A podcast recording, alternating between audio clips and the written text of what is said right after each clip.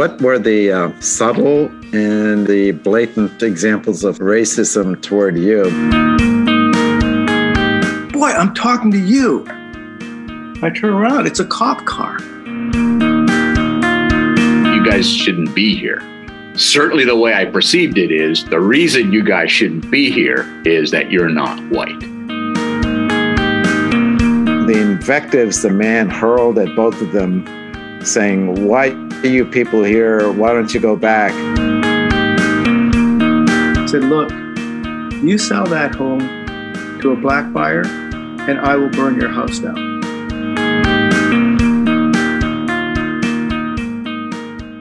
Welcome to the Life of the Mind podcast, where our curiosity is explored through unique experiences and diverse perspectives.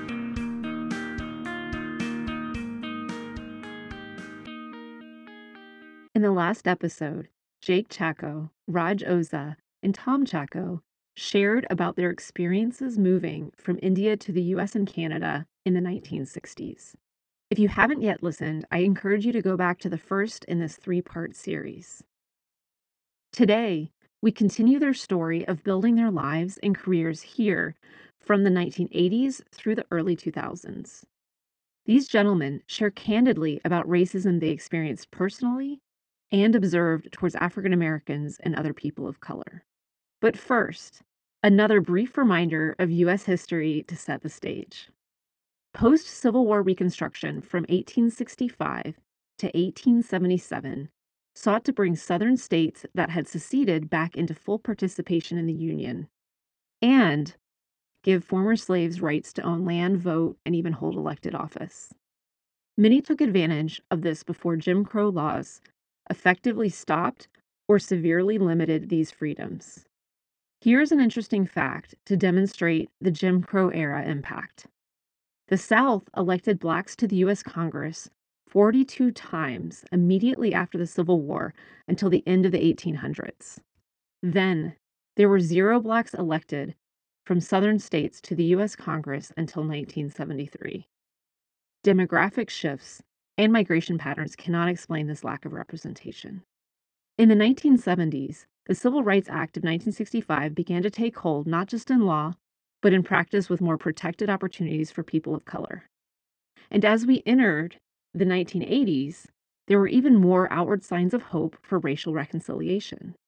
In the decade of the 1980s, more blacks were elected to U.S. Congress than in the entire century before 1970. In 1987, Clifton Wharton became the first black CEO of a major Fortune 500 company. Affirmative action was arguably a mixed bag in the end, but helped kickstart opportunities for African Americans in traditionally monochromatic industries and businesses. And television played an outsized influential role on American culture before internet and streaming later divided audiences. Some of the top TV shows in the 80s and 90s represented affluent, educated, and intact Black families succeeding in America. The Cosby Show spent five years as the number one rated show. The Jeffersons, Family Matters, and Fresh Prince of Bel Air were just a few others that broke the color barrier with widespread appeal well into the 1990s. Even with these outward signs of hope and progress, racial tension was still brewing under the surface. There existed informal, hard to enforce workarounds to anti discrimination laws, particularly in the areas of loan and real estate.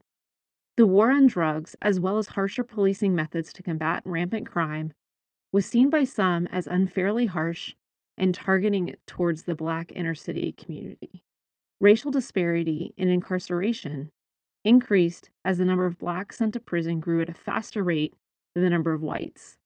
39% rose to 53% of the imprisoned population between 1979 and 1990.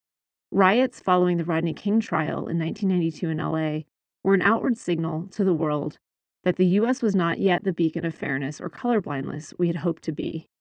Rodney King was the George Floyd of that era, except instead of choking, he was beaten by officers, and the officers were initially let off without punishment, which led to the riots.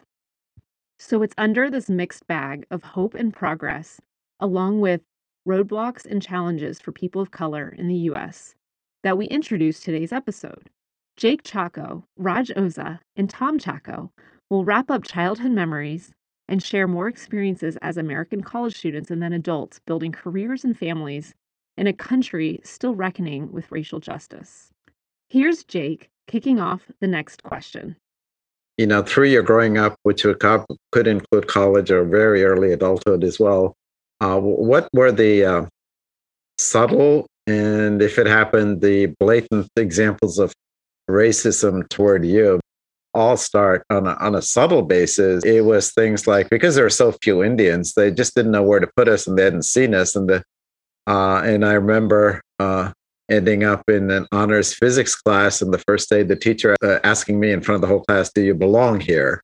Uh, and and and those kind of things. I mean, today uh, they would assume Indians belong there, but back then they didn't know where where Indians belong. So it was it was subtle kind of things and very little uh, outward racism, at least back in you know through my high school and, and college years. How uh, how about you, Tom? You were getting into more of the sports and everything. What, what were your experiences? I should preface it by, by saying that you know the, the number of times of overt racism that I personally experienced or was aware of was remarkably small, and and, and I think it's a tribute to the U.S.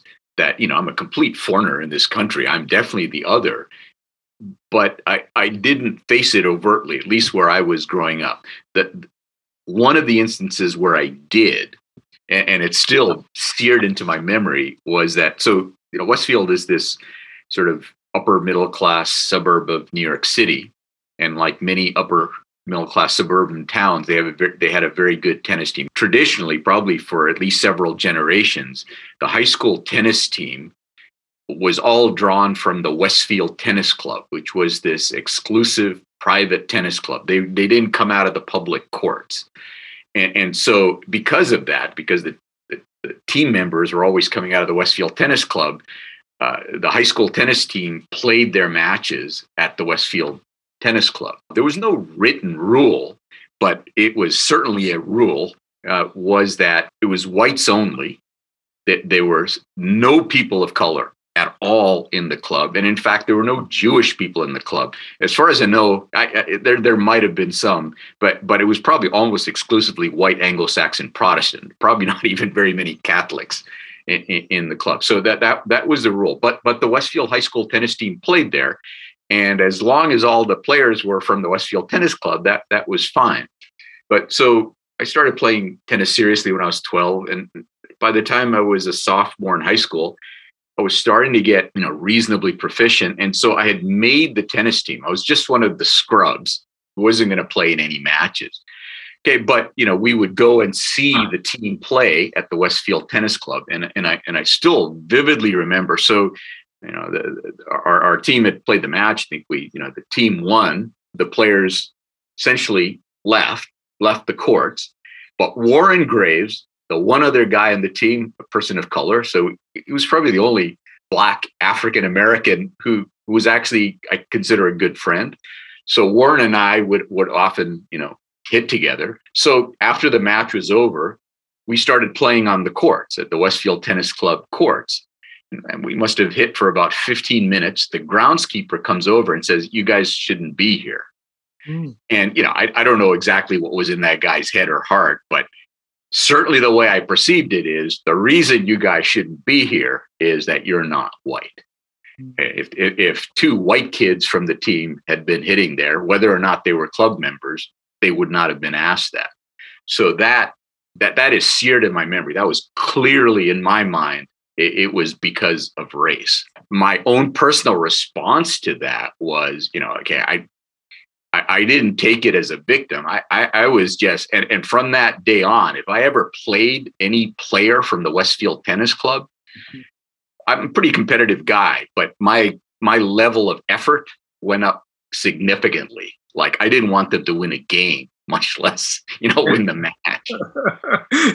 That's a man with a chip on the shoulder. And just FYI, uh, uh, Tom, the when we moved to the states our, our, our, parents my dad our dad bought a house very quickly but there was a house in another suburb of caldwell new jersey which we really liked and uh, we put a bid on it. The next day, we were told the house is not available. So, uh, you know, it, it, was happening at my parents' level, but that was obviously, in retrospect, racism as well. But uh, how about how about you, Raj? Yeah, I'm glad there's several things you know that both of you called out. But I'm going to focus a little bit on some things that you've said here, Jake.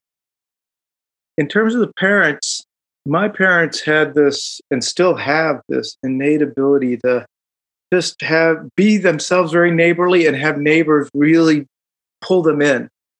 So I I'm not even sure that they in the early days really faced racism um, or even some of the microaggressions like the, the, the groundskeeper that you called out, Tom. Uh, and again, we didn't have language like microaggression in those days, but I'm not even sure that they did, but maybe they did.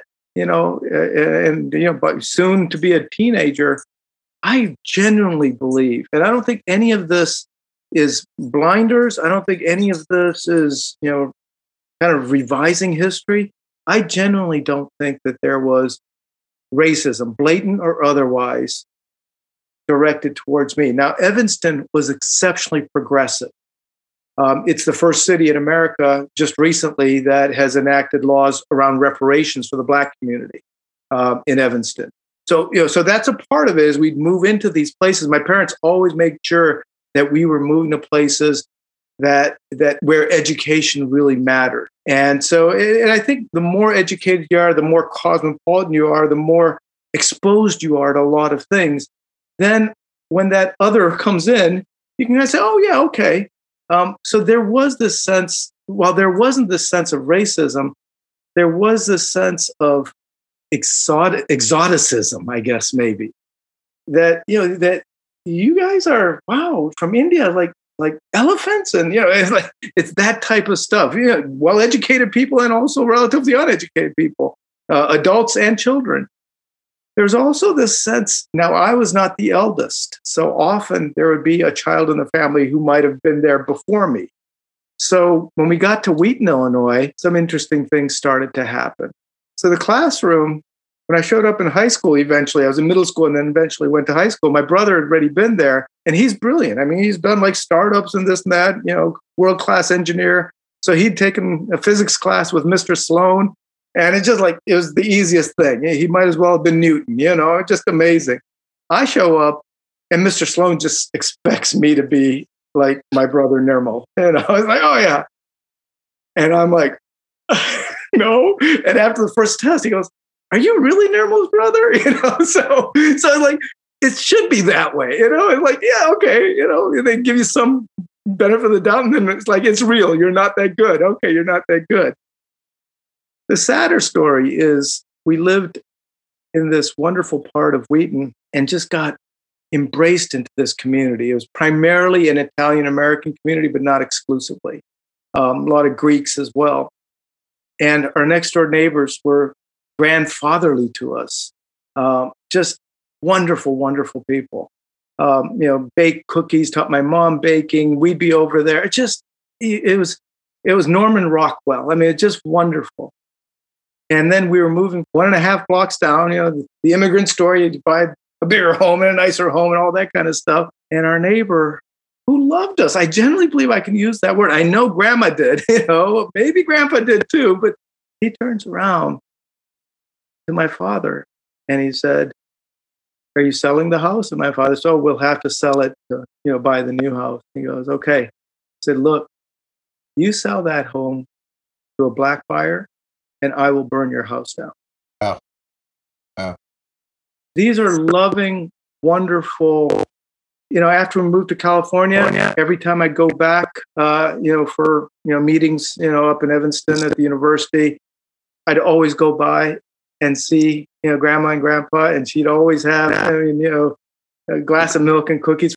Yeah, these are my grand. These are actually my grandparents, not my proxy grandparents, because my grandparents, my biological grandparents, were you know aerograms i'd see them in letters that come came because we weren't able to go back to india very often we weren't able to go back to india at all uh, for many many years for economic reasons you have that punch in the gut you know that really is that possible and it is Oh, wow. Thank you for sharing, Raj. And, and Yeah, and uh, one observation, and then uh, a follow up question for for both of you.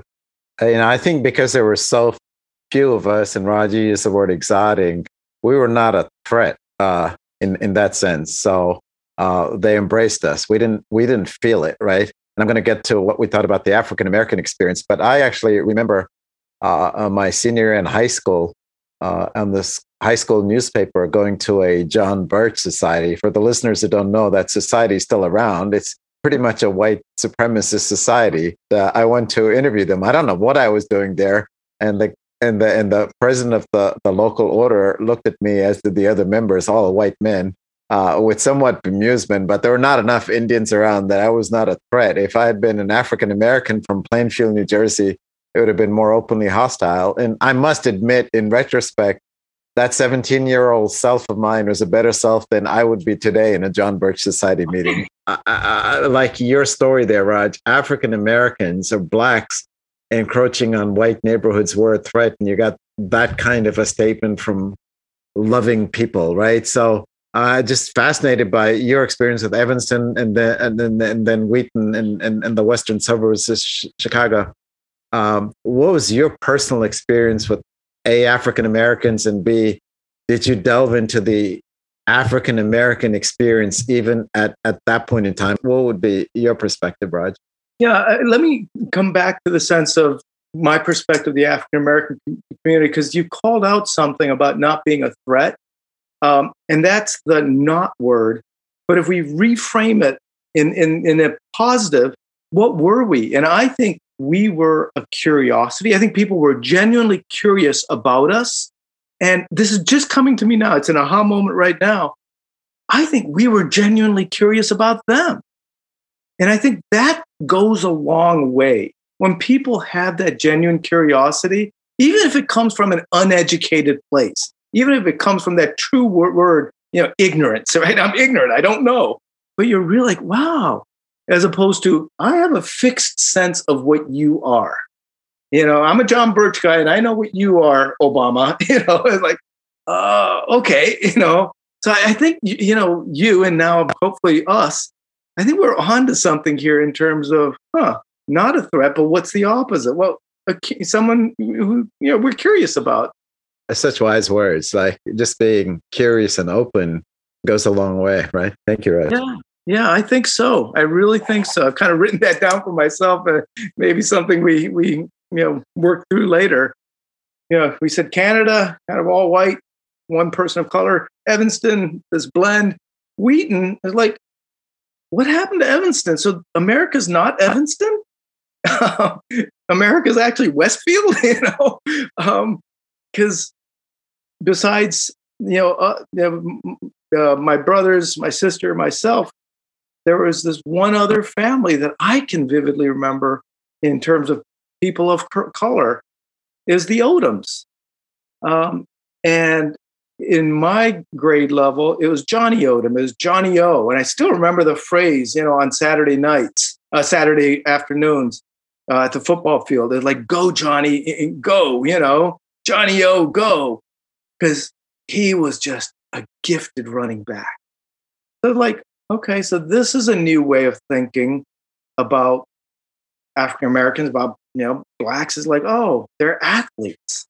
It's not how it was in Evanston, but that's how it here, you know, here, here in, in Wheaton. So that was my kind of reframing all of a sudden in terms of how we Americans think of we Americans as a whole may think of have one lens into uh, the the African American experience, and then all of a sudden it shifted again when I returned to Evanston, you know, to go to Northwestern. But maybe we can revisit that because I want to hear more of your stuff.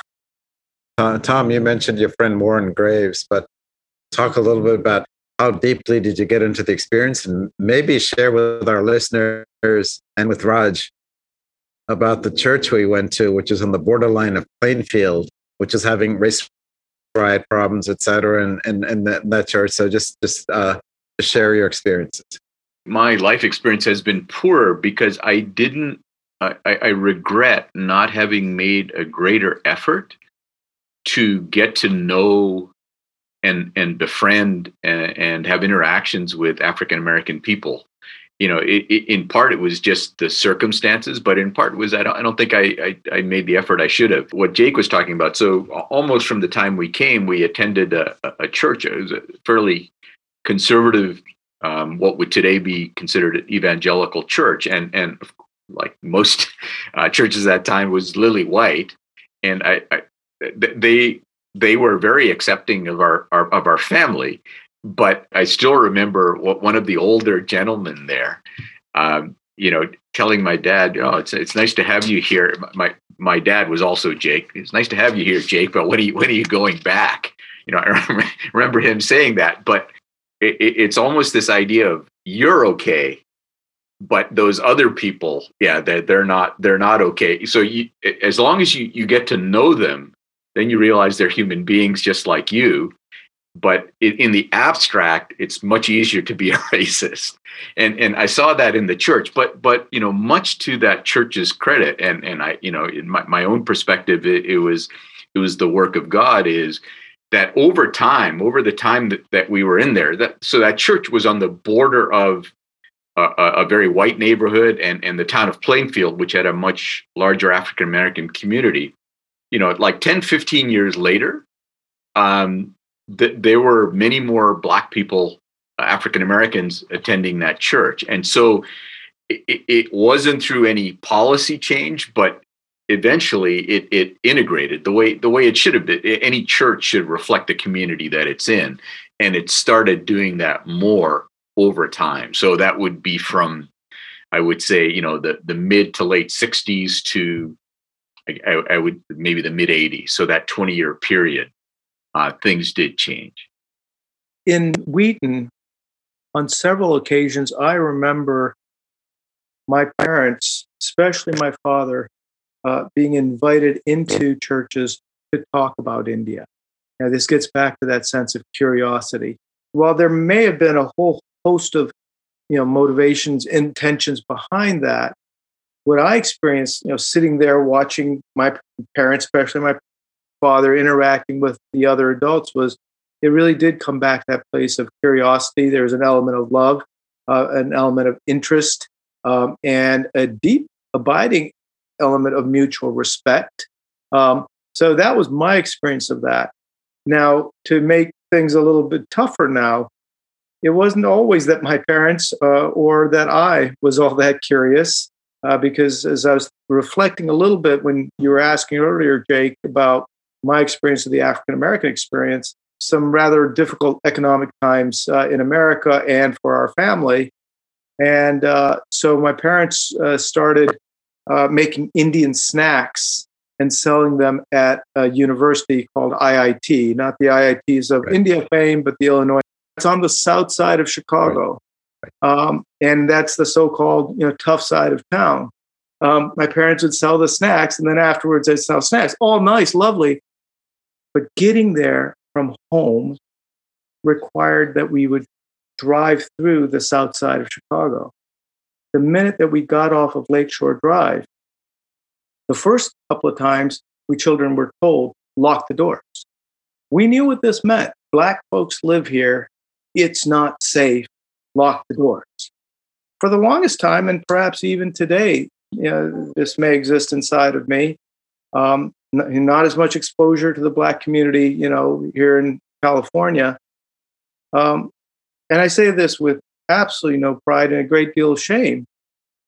You know, see a black person coming down, black man, sorry, coming down one side of the street, especially if it's later in the day, I'm likely to shift to the other side of the street. What kind of a human does this? What kind of a human sends that message to another human? It's interesting you, you mentioned that, Raj, because so you, you, mentioned also the south side of Chicago. So I did my postdoc at the University of Chicago, which is in Hyde Park. Yes. Which, as was described to me when I first got there, is it's surrounded on three sides by the ghetto and on the fourth side by Lake Michigan. When I lived there, it was the first real urban setting I'd ever lived in and i exactly what you described i would do that you know as i was walking down the street if i saw an african american male coming on the same side of the street, I would anticipate this. I would move over, and you know, it, it is clearly morally questionable at the very least, wrong. Um, did it keep me safer? I, you know, I, to this day, I don't know. It, it, it might have because of the, the socioeconomic makeup of, of that part of Chicago. But yeah, I, I, I've definitely done that. I am I'm not proud of it, but I have done that. Um, uh, both of you, thank you so much. This is just uh, such an honest, uh, bru- you know, sometimes brutal conversation. And one of the lessons I'm going to take away is we should always stay curious. Uh, and threats are real, but a lot of time perceived threats are not real threats. And when you conflate perceived threats or stereotypes, uh, so such that you suppress your curiosity, pushing some of the humanity away, right? And whether it's the John Birch guy or your neighbors, as long as we were not a threat, the curiosity came out. And that's in all of humans, I believe, right? It's this other thing we have to watch out for. And it's just a, just a, a, a great insight, if nothing else. Um, what wonderful, what wonderful sense making of you know yeah. Tom and my stories. Thank you, Jake. It helps yeah. helps me kind of pull back from getting so emotionally invested in your story, Tom, and in my own story, and just kind of step back and make sense of all this. So thank you. We're all humans. Okay, this has been a great conversation, but Raj and Tom, and I, I can't thank you enough. Uh, but our journeys continue. This podcast is sponsored by the Oak Guild Institute. Our society is heavy on opinions, but light on wisdom and scarce on time. At OGI, we seek to learn from unique experiences and diverse perspectives across many topics. We believe dialogue, even if contested, can open our minds and build compassion towards those with opposing viewpoints. Currently, we are a fledgling organization with a podcast and salon style conversations bringing people together in person and online please visit oakguild.org, O-A-K-G-U-I-L-D.org to learn more and get involved. Our journeys continue. We came to North America, the United States. We got educated, and we set about uh, starting our careers and starting family. So let's let's just talk about the meat of our working years. I'm going to take us through the period you know, maybe starting with uh, from Reagan through the first Bush, then Clinton, and then then the second Bush, if you will, right? And that was the United States, arguably in terms of structurally for African American race relations. It, it seemed like things were moving linearly. Were we perfect? No, but things were moving in a direction towards what the uh, the founders of the country would say a more perfect union, right? On the other hand, there were more and more Indians coming. So I would argue we were less of a curiosity and, if not a threat, more of a, oh, are they taking jobs away? And at the same time, we had the rise of globalization, which isn't in many senses good.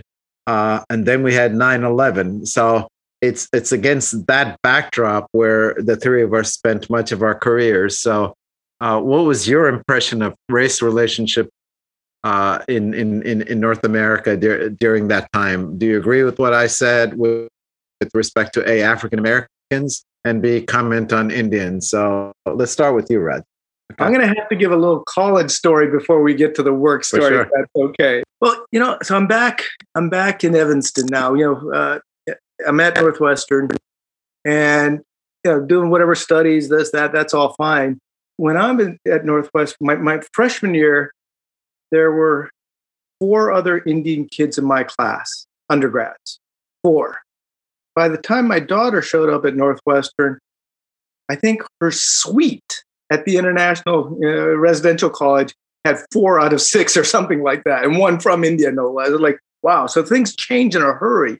But when I'm there, there's just four of us uh, my freshman year. My junior year, it pops up actually. You know, the numbers start to increase. like, wow, something's going on here, but not you know, to you know, post Y2K, those kind of numbers were, you know, crazy, crazy numbers of shifts. I befriend this young man. His name was Sudhir.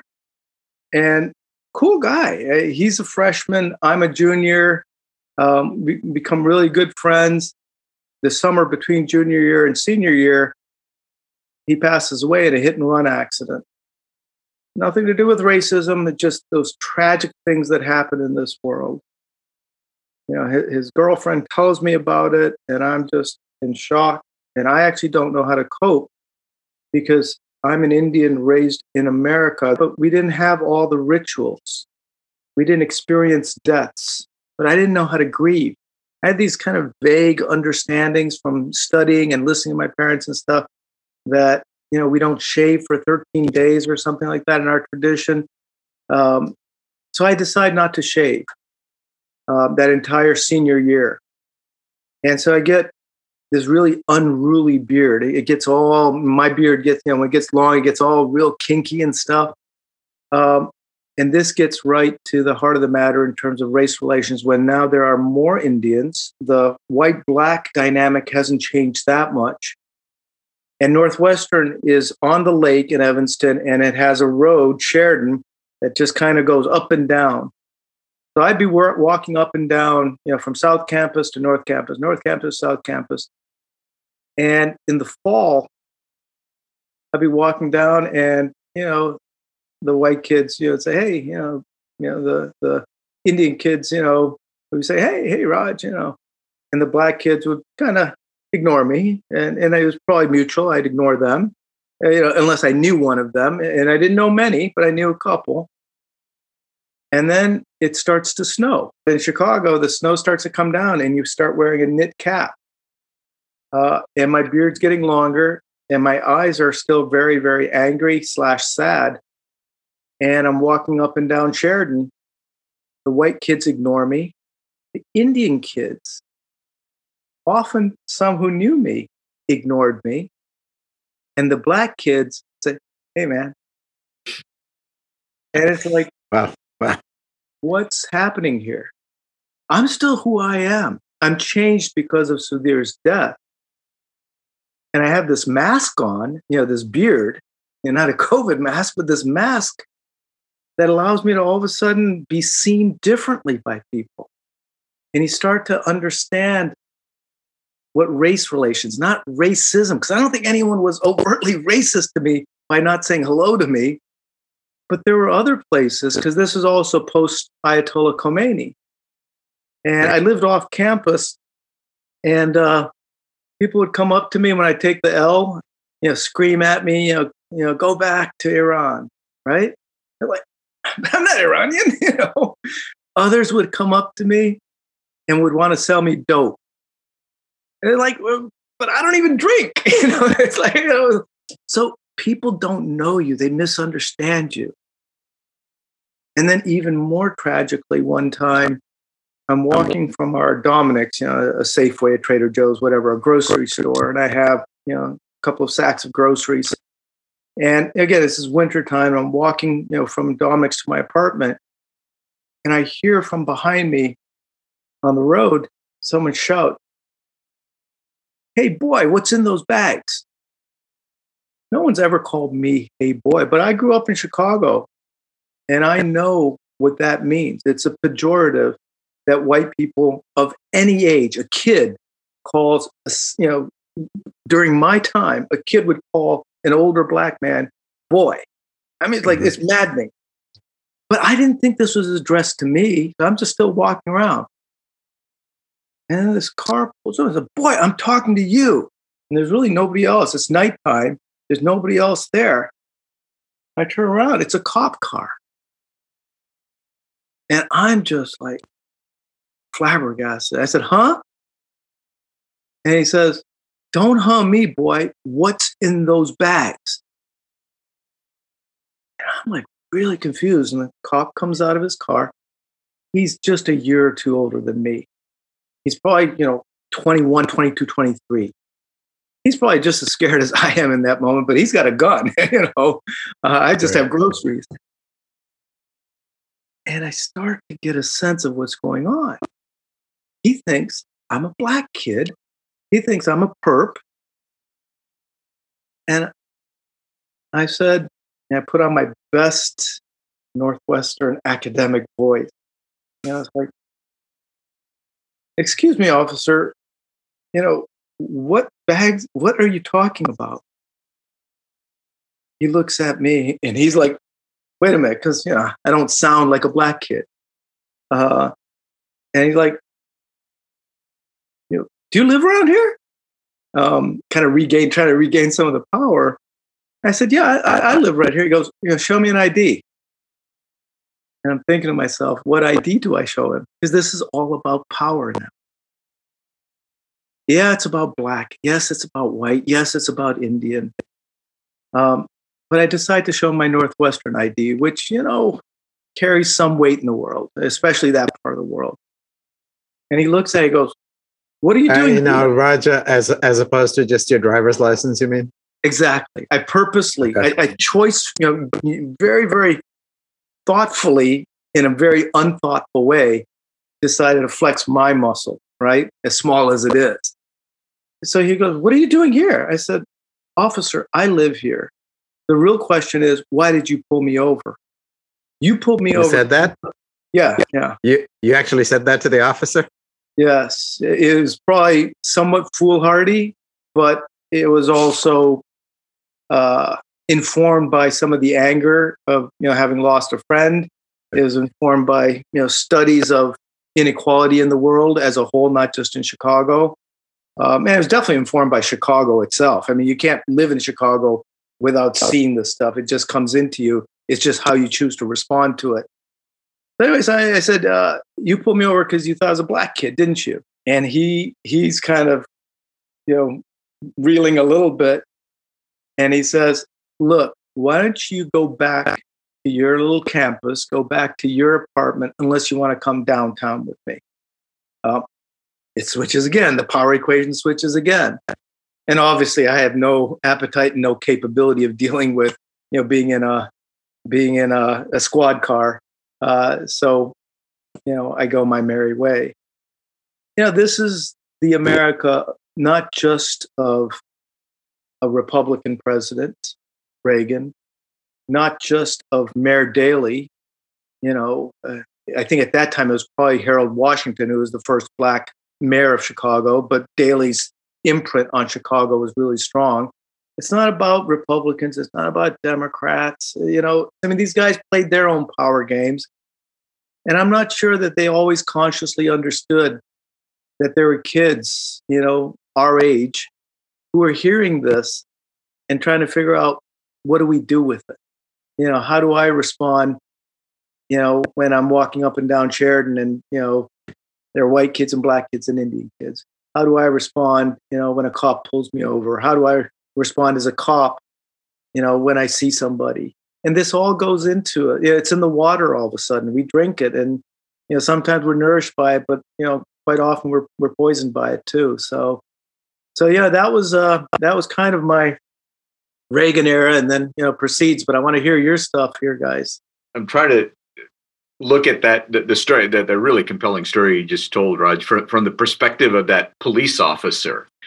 Uh, and and you know again th- this goes back to my university of chicago experience is i suspect what's running through his head and as you mentioned he's probably scared as well is in that climate w- where he sees the crime being crimes being committed they're often committed by african americans because of the socioeconomic dynamics. So the, it, it, he's already bent in that direction. And so he makes all kinds of assumptions, just like I do. And, and, and so that, you know, and that dynamic sort of continues. Unlike you, I doubt I would have been as courageous to call him on it.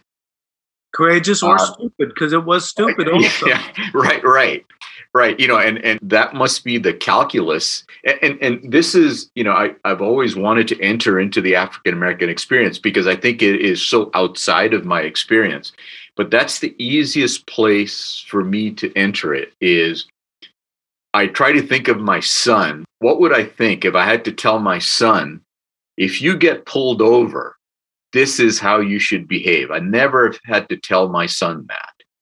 But I think that is every African American parent's experience is if you get pulled over, these are the steps to take. And, and that's the easiest, you know, it, it's the easiest way for me to personalize that experience. Otherwise, it's it, it, it's okay. I'm just going to be in the in the avoidance.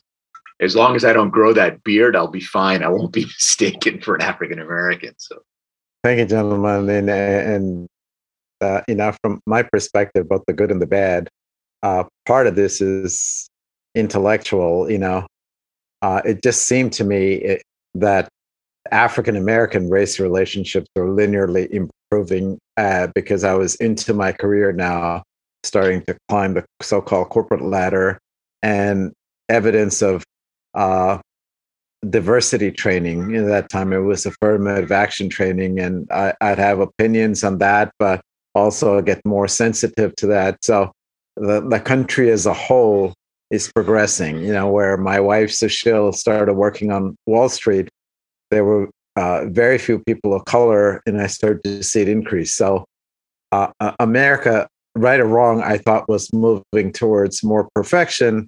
And strangely, uh, uh, we talk about power a lot here. As I was progressing in my career, there's more position power. So, in many senses, somewhere there is where my identity started to shift from I'm an outsider and need not to be obvious and just earn it to I've earned it. I'm as much American as anybody else. Somewhere there, uh, that shift happened in my identity uh, as an American solidified, right? Uh, but but in many senses, I have to unfortunately admit it was because of the power position. I thought, again, being ignorant, uh, arguably willfully, I thought African American race relationships were were, were improving, uh, but but Indians uh, just because there were more of us, we were becoming more than a curiosity. And I'll I'll just start off the the the the next question I have for you, but I'll start with myself. We had moved to Chicagoland by this time. Uh, we had started a family, and our two oldest daughters went to uh, to grade school in this lily white uh, suburb of Hinsdale, which is where we were living. And the people were very, very nice. But they would, in our little cul-de-sac, they would say things like, uh, "We're so glad here that you're here. You know, you add some diversity." Because again, when they knew us, it was a community. Uh, yet there's this story. Uh, there's this incident that happened uh, right after our youngest daughter Tara was born. Sushil was w- walking with another Indian friend, Tuli Patel, and we had a pretty large golden retriever and they had the baby in a stroller and they went to the park. And there's a a, a law and there are some signs that the dogs should be leashed in the park, but nobody leashed their dogs in the park. And our golden retriever uh, jumped up on an older gentleman who was having a picnic with his granddaughter and ate the uh, the man's sandwich. Uh, but but more than eating the sandwich, scared uh, scared the daughter and obviously the grandfather oh my gosh, uh, the the two women, uh, Sushil and Tuli, uh, could uh, finally wrested control of the dog back, uh, but the the invectives the man hurled at both of them, saying, "Why are you people here? Why don't you go back?" It started to become a lot, lot more blatant, right? Uh, because there were more Indians moving into these neighborhoods little town of Hinsdale, which is in the western suburbs near Wheaton, uh, the, the, the police wouldn't they ticketed uh, Sushil uh, and and they wouldn't hear her side of the story. My my Indian kids, Indian American kids, were growing up in an environment different than the America that I came into, where I was more for curiosity. You, you could start to see that uh, uh, that our people's groups were a little bit more of a either a social threat or an economic threat. Yeah, there so, is something about about uh, numbers, isn't there? um, because it's it's also I, was thinking about my parents, like you know, why were they this way? I think innately they're just that way, where they just mix right in. But I think when there's always all of a sudden a larger community, you don't have to go out of your community. You can kind of stay in your little community and just you know it's it's ghettoization it's a emotional ghetto maybe or a cultural ghetto so yeah.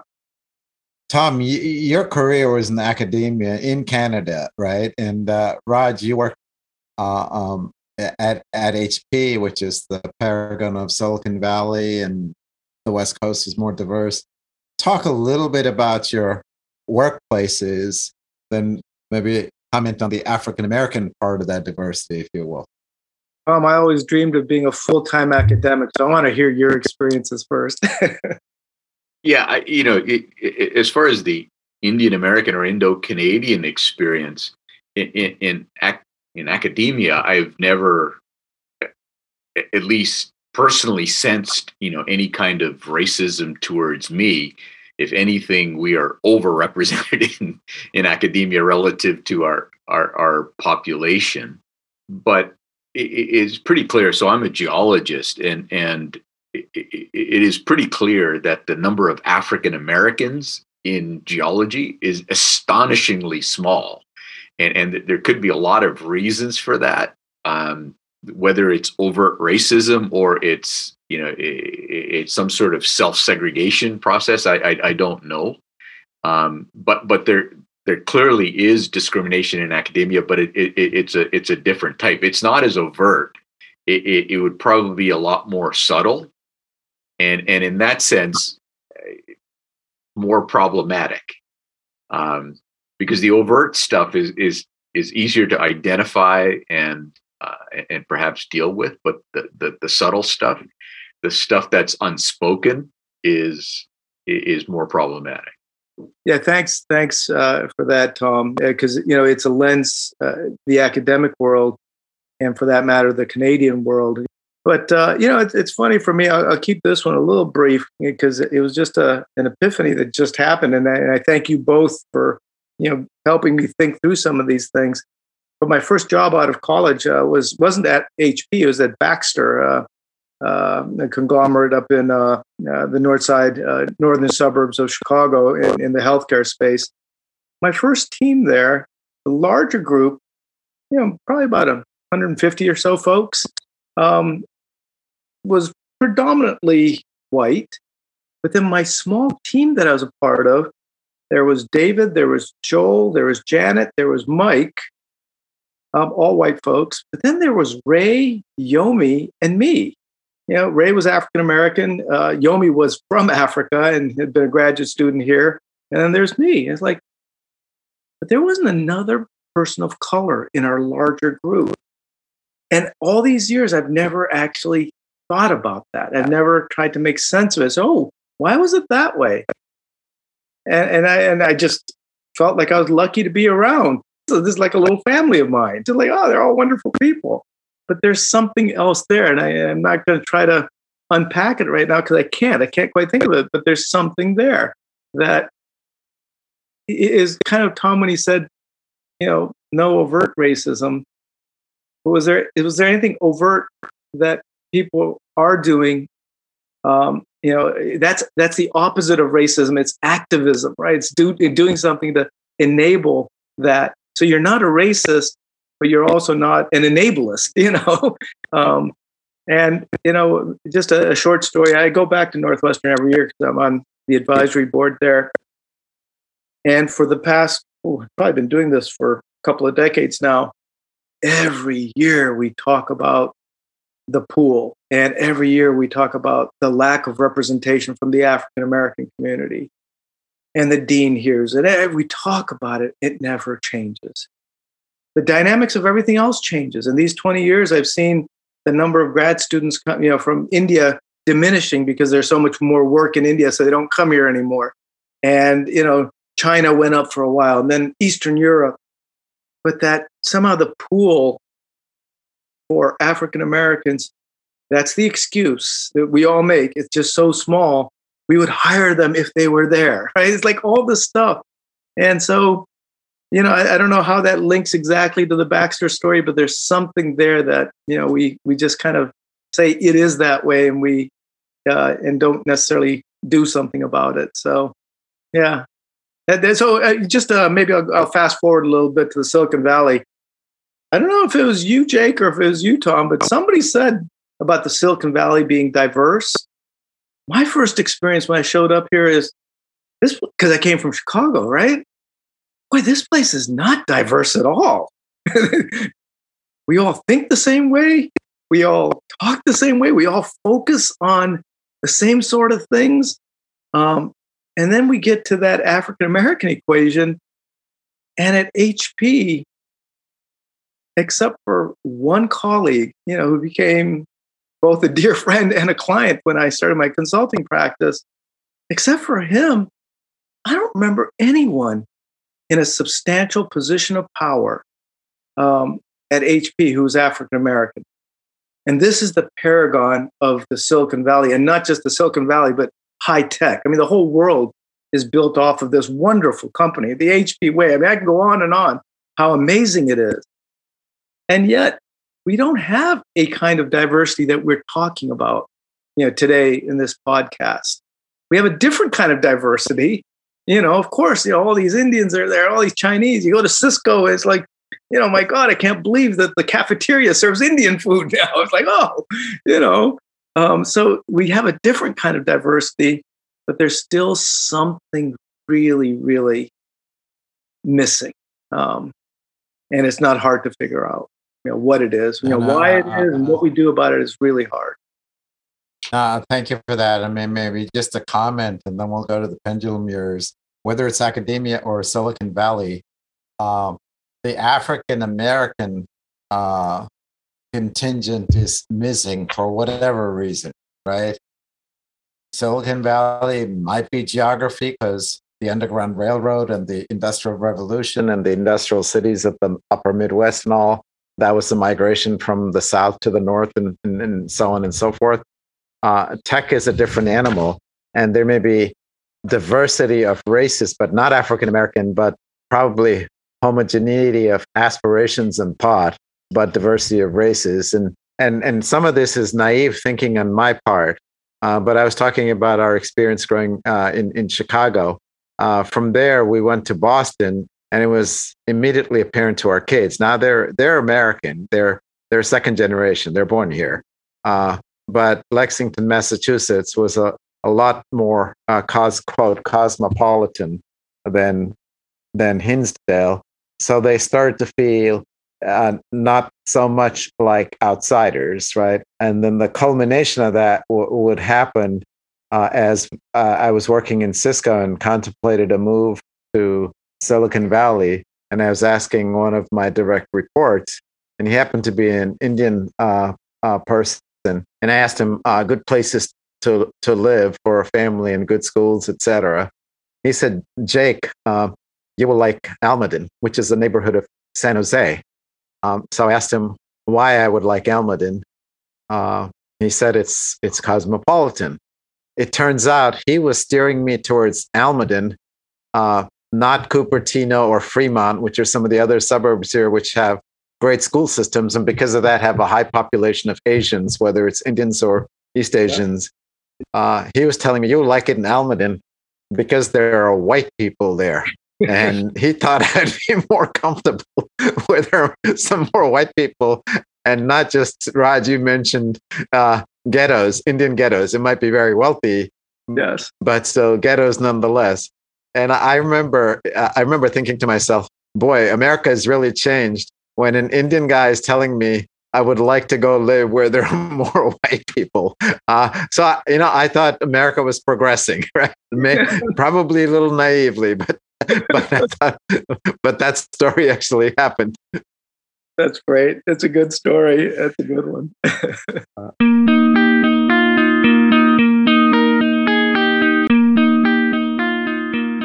Thank you to Jake Chaco, Raj Oza, and Tom Chaco for sharing their candid stories of growing up and building lives and careers in the US and Canada.